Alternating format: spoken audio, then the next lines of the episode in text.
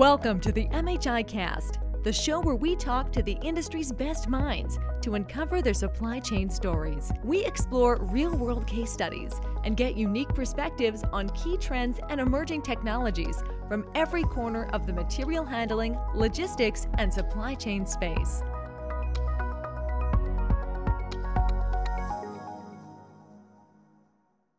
Great innovations never go unnoticed.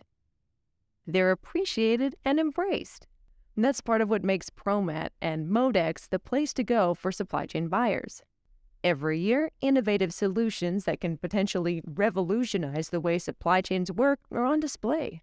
While one brilliant mind might come up with an idea of how robots can ease redundant jobs of workers, the other innovation gears toward streamlining the flow of material and products across supply chains.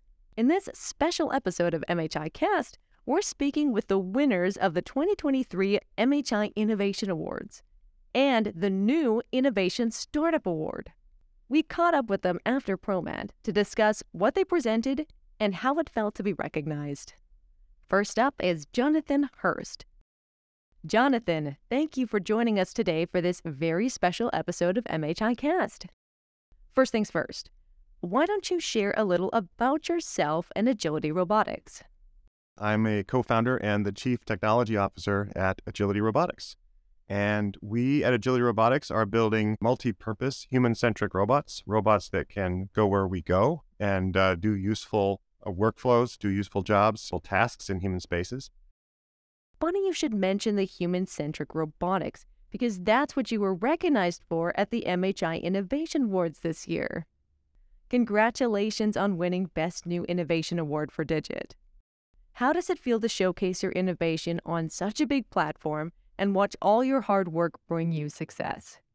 It's really fantastic because, you know, this is a, a big show. There's a lot of vendors there, a lot of people who who know everything there is to know about logistics. And, you know, we are admittedly a little bit new to the logistics industry, certainly compared to a lot of these companies that have been doing it for, for so long.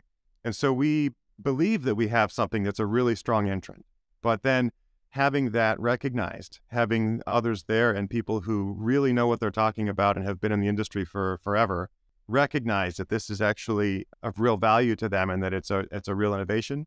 It's very validating for us. It's very important, and um, we, we just really appreciate it. I know a lot of hard work goes into it, so you and your team deserve the recognition. Could you tell us about Digit and what makes it unique? Well, so what Digit is really special about is going where people go, handling any kind of the terrain or in the environment. Kind of the upright ability of the robot, the floor space that it takes up is, is very small, and the reachability is huge. So the robot can bend down, pick up things off the floor, stand way up high and reach up high to the top shelf. And then, of course, it's mobile, goes somewhere else to place that tote somewhere. And trying to come up with a solution that would achieve all of that, kind of the floor space, the reachability of it, the workspace of that robot is is really unparalleled. It's really hard to match with, with any other solution. I think that's what's really special about it. And then on top of that, it's the versatility. It's the multi-purpose aspect of it. Because when you design a machine that can go where people go and do human workflows, some of these, ba- you know, these repetitive process automated workflows, there are so many of those that are designed around us uh, in industry. And so that makes the robot immediately applicable with just some software changes to a whole bunch of different use cases. Wow. It can really help improve workplace efficiency. So could you elaborate on the use cases that you just mentioned? Well, in the very first scenario, it's our engineers work with a major customer. And, you know, a big customer says, hey, we have, you know, hundreds of these particular workstations, and here's the workflow for these workstations, you know, at our warehouses all over the country. And so then we know, again, the dimensions of the shelves and the conveyor belt and the location of it. We program that in so the robot knows that. And then it's very straightforward for the robot to repetitively do that task. And then to do a second use case, you know, you work up to a different workflow. But our engineers come in, again, model out that space, identify where the things are, and then set the robot up and then it's on its way. So the robot deals with the variability that it's going to see on a daily basis, like which tote to pick and the orientation of the tote and obstacles that are in the way, but it knows a lot about the environment because we've set it up and we've got the digital twin on online and the robot knows what it's going to see. Over time, think of it like these uh, technology eras. And I would say I kind of break it out into maybe five technology eras. It's so interesting how technologies like A I and machine learning are making robots more intelligent and able to make data-driven decisions. How do you think companies can integrate it into their operations? The capabilities and the intelligence of the robot are just going to continue to grow. The thing that I think is kind of amazing and new this year, even the past six months, I expected that getting the robots to really be intelligent and aware in a more general sense was going to be a very, very long road that involved an awful lot of contextual awareness about its environment and gradually building up the decision-making capabilities. And it's a pretty heavy lift for a company to, to create an entire A I team to do that, right? But what's new and so interesting is that this intelligence coming out with the, the generative A I, that, you know, the large language models like uh, like ChatGPT, like Dolly for, for the imagery, it's so readily available that the intelligence is actually going to be the commodity. The hard part is going to be the physical intelligence, the physical interaction. Turning, you know, if you're talking with ChatGPT and you say, um, what are the steps that you would take to, say, pick up this tote and put it on a shelf? ChatGPT gives you a pretty good list of actions that the robot should take. And instead of having a team of engineers be laying out a particular use case and setting it up for the robot, I actually believe that the intelligence, the generative A I approaches are going to be really, really promising there. You mentioned technology eras in your previous answer. I thought of passing it initially, but the nerd side of me is inquisitive to learn more about it. So if you could explain what exactly are those technology eras and what they entail? The way I've broken it out is robots that are part of everyday life. And they're helping us in our homes, in our workplaces. You can log into re- robots remotely for a telepresence interface and hang out with family and friends. You can ask the, the robot to take out the trash, help you in your home as you're aging, all those things. That's the dream of humanity that everybody's always wanted. Tech era number one, which is really where we are right now, is have a robot do something useful so that you can do the math and say, hey, this provided enough value for me, for my business, that it's worth the cost of buying this robot. I'd like to buy a thousand more. You know, that's where we are right now, tech era number one, and this very first use case of moving totes from shelves to conveyors.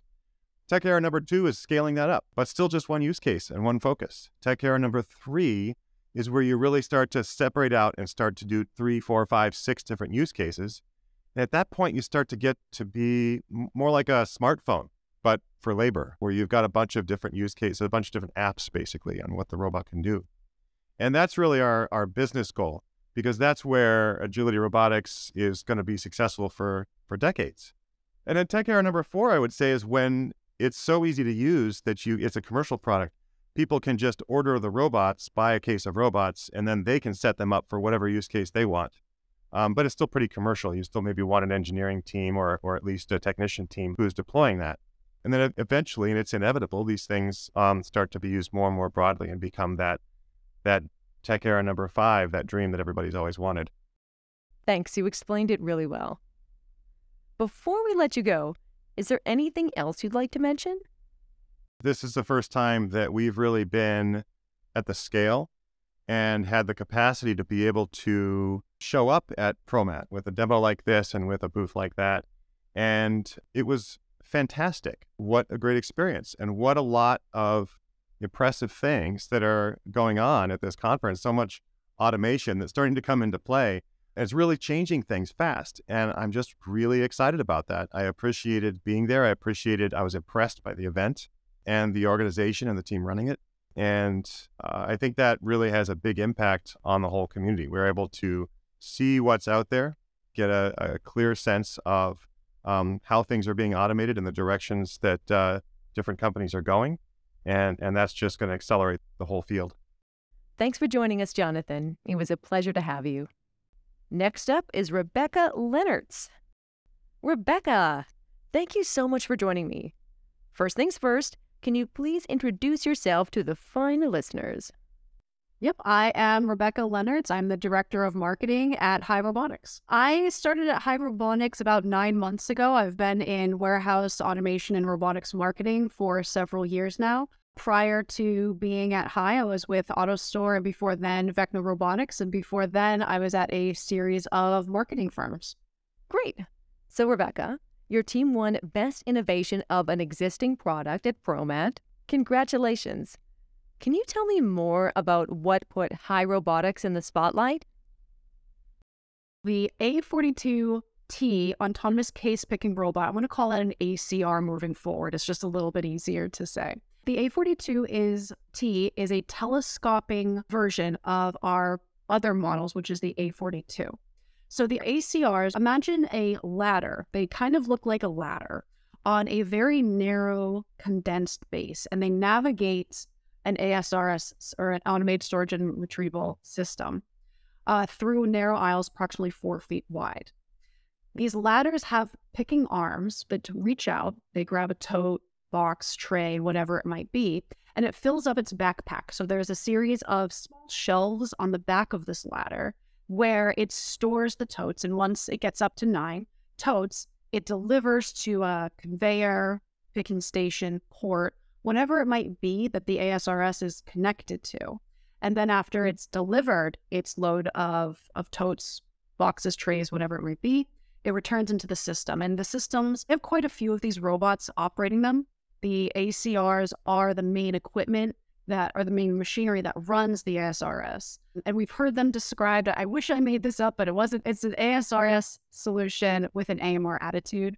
So they're basically, you get the flexibility from an A M R or A G V, which through an A S R S system. So that's kind of them in a nutshell.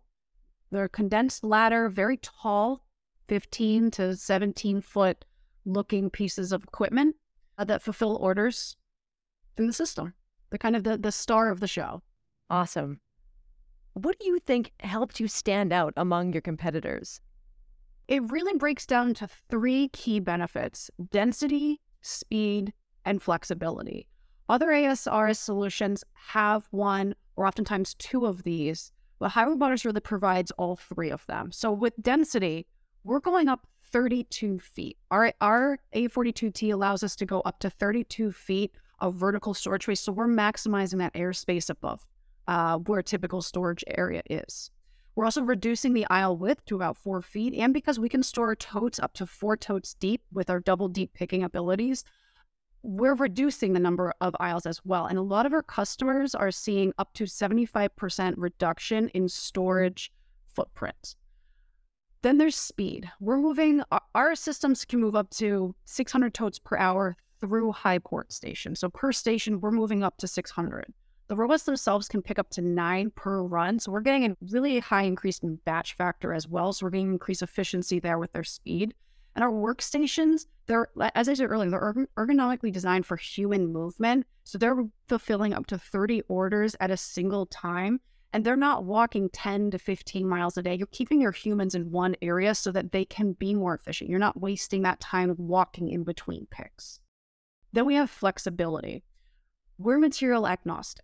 Our robots are smart enough to function in A S R S made out of real-world, industry-standard material. You don't need to buy high-precision shelving and pick from two, three, four different high-precision totes. Our robots can work with almost any industry-standard racking or shelving, and almost any industry-standard tote size, tote material, um, trays, cardboard boxes even. Whatever it is that that system needs, the robots are intelligent enough to work within it. We don't think that it's a good use of, of money or, or anyone's time to spend money on extremely expensive totes and extremely expensive racking and shelving when that's just the container that your goods sit in. Our value is in our technology, not the inert material that contains the goods. So we're providing a lot of flexibility. We're creating workflows around the needs of a facility. We're not asking our customers to adapt their workflows to fit our system.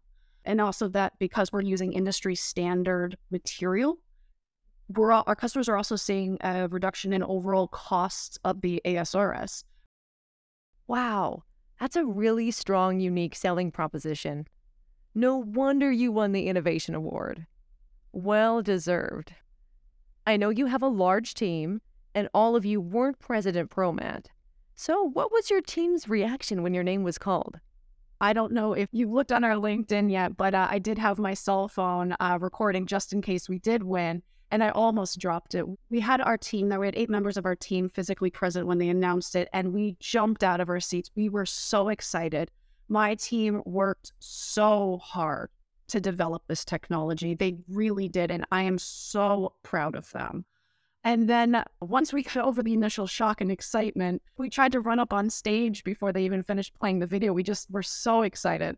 And we were able to go back to our team, and we started immediately texting all of our friends. And a lot of them had, uh, because we had so many people at ProMat, a lot of them had already gone back to the hotel, and we told them, you know, get up, we're going to go down to the bar, we're going to, to celebrate together. And it was then once it got back home to everyone that's still at home, you know, even though it was late at night, it was just, we were all just completely elated. We tried so hard, and we dedicate so many hours to this, and we're in it together. So to get that recognition, we were just so excited. By winning the M H I Innovation Award, it's really helped us validate that everything we're saying is indeed accurate, but also just provide reassurance to the market that this is a real true game changer of a technology that's here to stay. I'll have to go check out the recording on LinkedIn. Thanks for joining us today, Rebecca. I am now joined by Thomas Zoehrer. Thomas, can you share a little about who you are for our listeners? Uh, yeah, my name is Thomas Zoehrer. S S Y A I is where I'm a co-founder.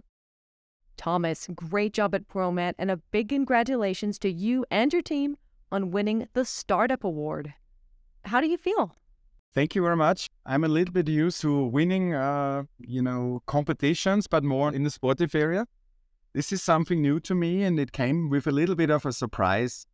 We knew that we have something outstanding uh, for us, game-changing in the computer vision world, uh, but certainly it came as a surprise, and um, I think our market recognition also increased dramatically in a good way. So certainly a great uh, outcome of the Material Handling Show ProMat. Definitely. An event as big as ProMat means huge recognition and appreciation too. So let's talk about your solution now. Could you explain to our listeners how you aim to add a third dimension to the real world with your A I-based camera? And how can it help the supply chain industry? So you see a lot of computer vision applications in the technical world, uh, in manufacturing for quality assurance, but also in the material handling world, more on the security part. But for us, with our patent, with our international patent, we go a step further by using A I to earn, interpret the third dimension of the real world. And that allows us to track any object in, uh, in the real world accurately, kind of transforming a standard camera into an accurate sensor. And how does that help in the supply chain is we are providing our technology and methods to certain supply chain challenges, and for now we are focusing on labor, but also for improvements in operations. Interesting. You mentioned that you're focusing on labor improvements. Is there any specific real-world problem in this area that you aim to solve with your solution?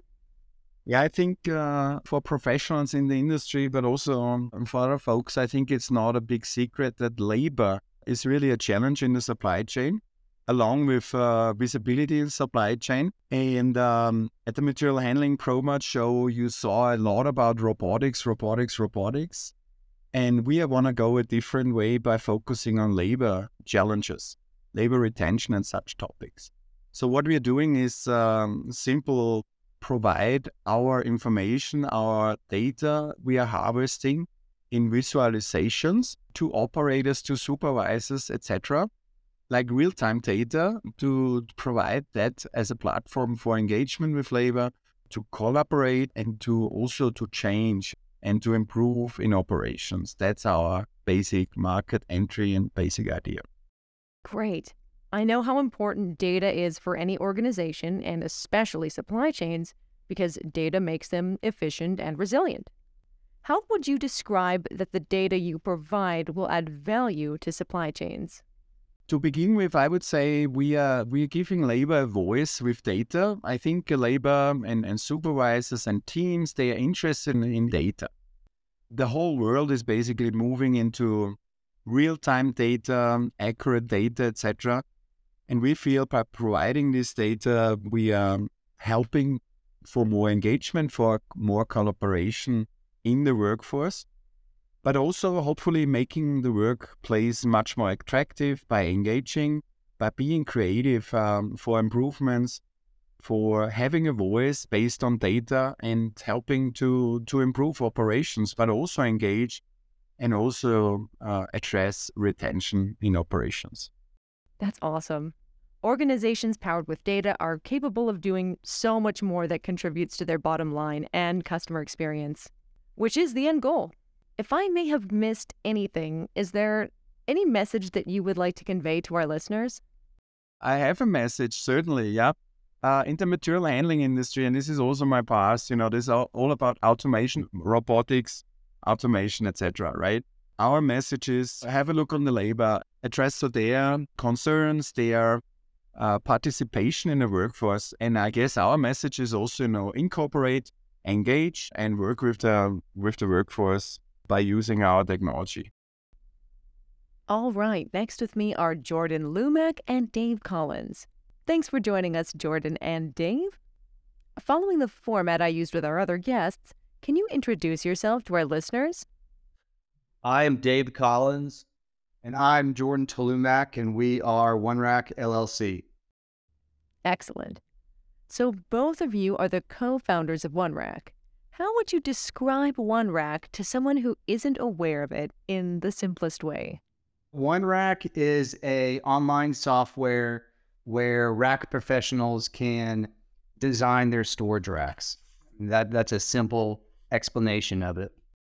Fantastic. Big congratulations. You won the Best I T Innovation Award at ProMat. I'm curious to know, how did this idea strike you in the first place? When we first entered this market back in two thousand seventeen or so, one of the first things I did was look up rack design software, and I couldn't believe that I couldn't find anything. Um, I know it's a niche industry, but lots of niche industries have their own software in, at this point. And so that was the first thing that caught my attention. Another uh, reason that, that we designed OneRack is it's just for, for communication. We, we saw there's just a lag in communication in the industry as far as like, you know, the, the engineer sort of plays the middleman between the integrator and the end user. And, and so basically, like, long story short, it, it just allows people to get answers much quicker. It, it allows them find out information on their own. So it really empowers the user with structural engineering expertise, like on demand. That's interesting. What makes OneRack so innovative, and what problems does it solve in the industry?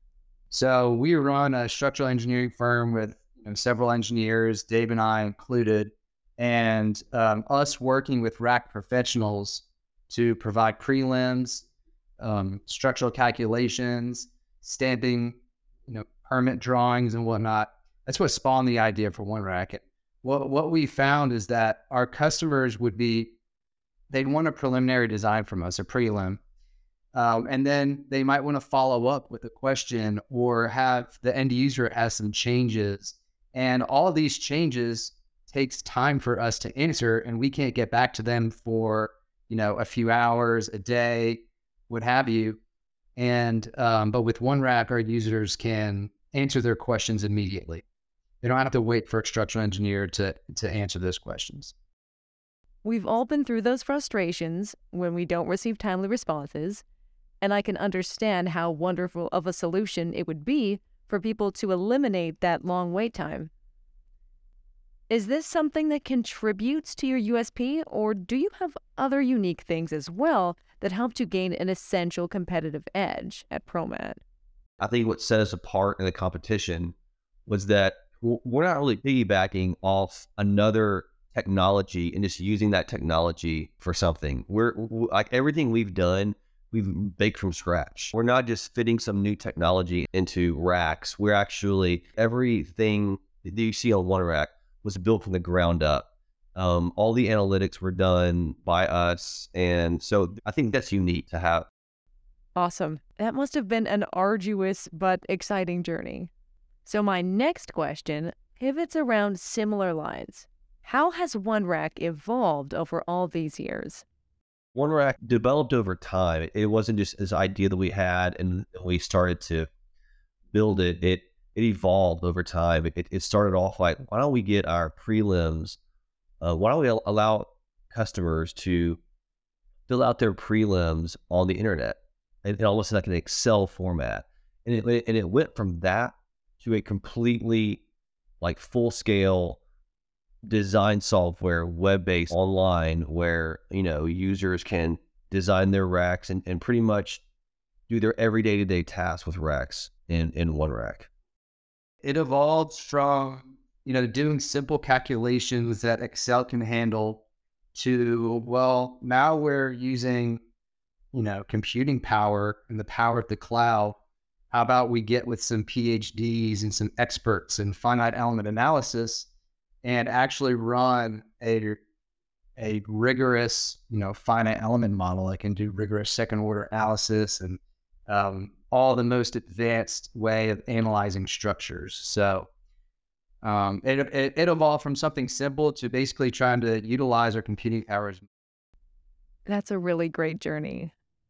Now that we've talked about your past, I'd like to know, what are your plans for the future? What's your roadmap and what would you like to achieve? Yeah, we have a lot of ideas. It's really going to come down to user feedback. And like, you know, I'm hoping that the industry will, will tell us where it needs to go. I guess some areas are helping. Right now it helps project managers, sales, and designers design their racks. Hopefully in the future, help start connecting companies with their end users, starts giving more giving a platform for end users to outreach to possible vendors along those lines, right? Mm-hmm. Yeah. Um, connecting the manufacturing side with the sales side. Um, so we're hoping, so it's called OneRack, and the original thought was that it is one place that a rack professional can basically get everything done. And that's what we're going to try to build is, is a platform where a rack professional can do everything they need to do for the rack project inside of OneRack. Well, I wish you all the luck with your goals, and thanks for taking the time to speak with us today. Thank you for listening to this M H I Cast, featuring the winners of the twenty twenty-three ProMat M H I Innovation and Startup Awards. To learn more about these innovations, visit promat show dot com.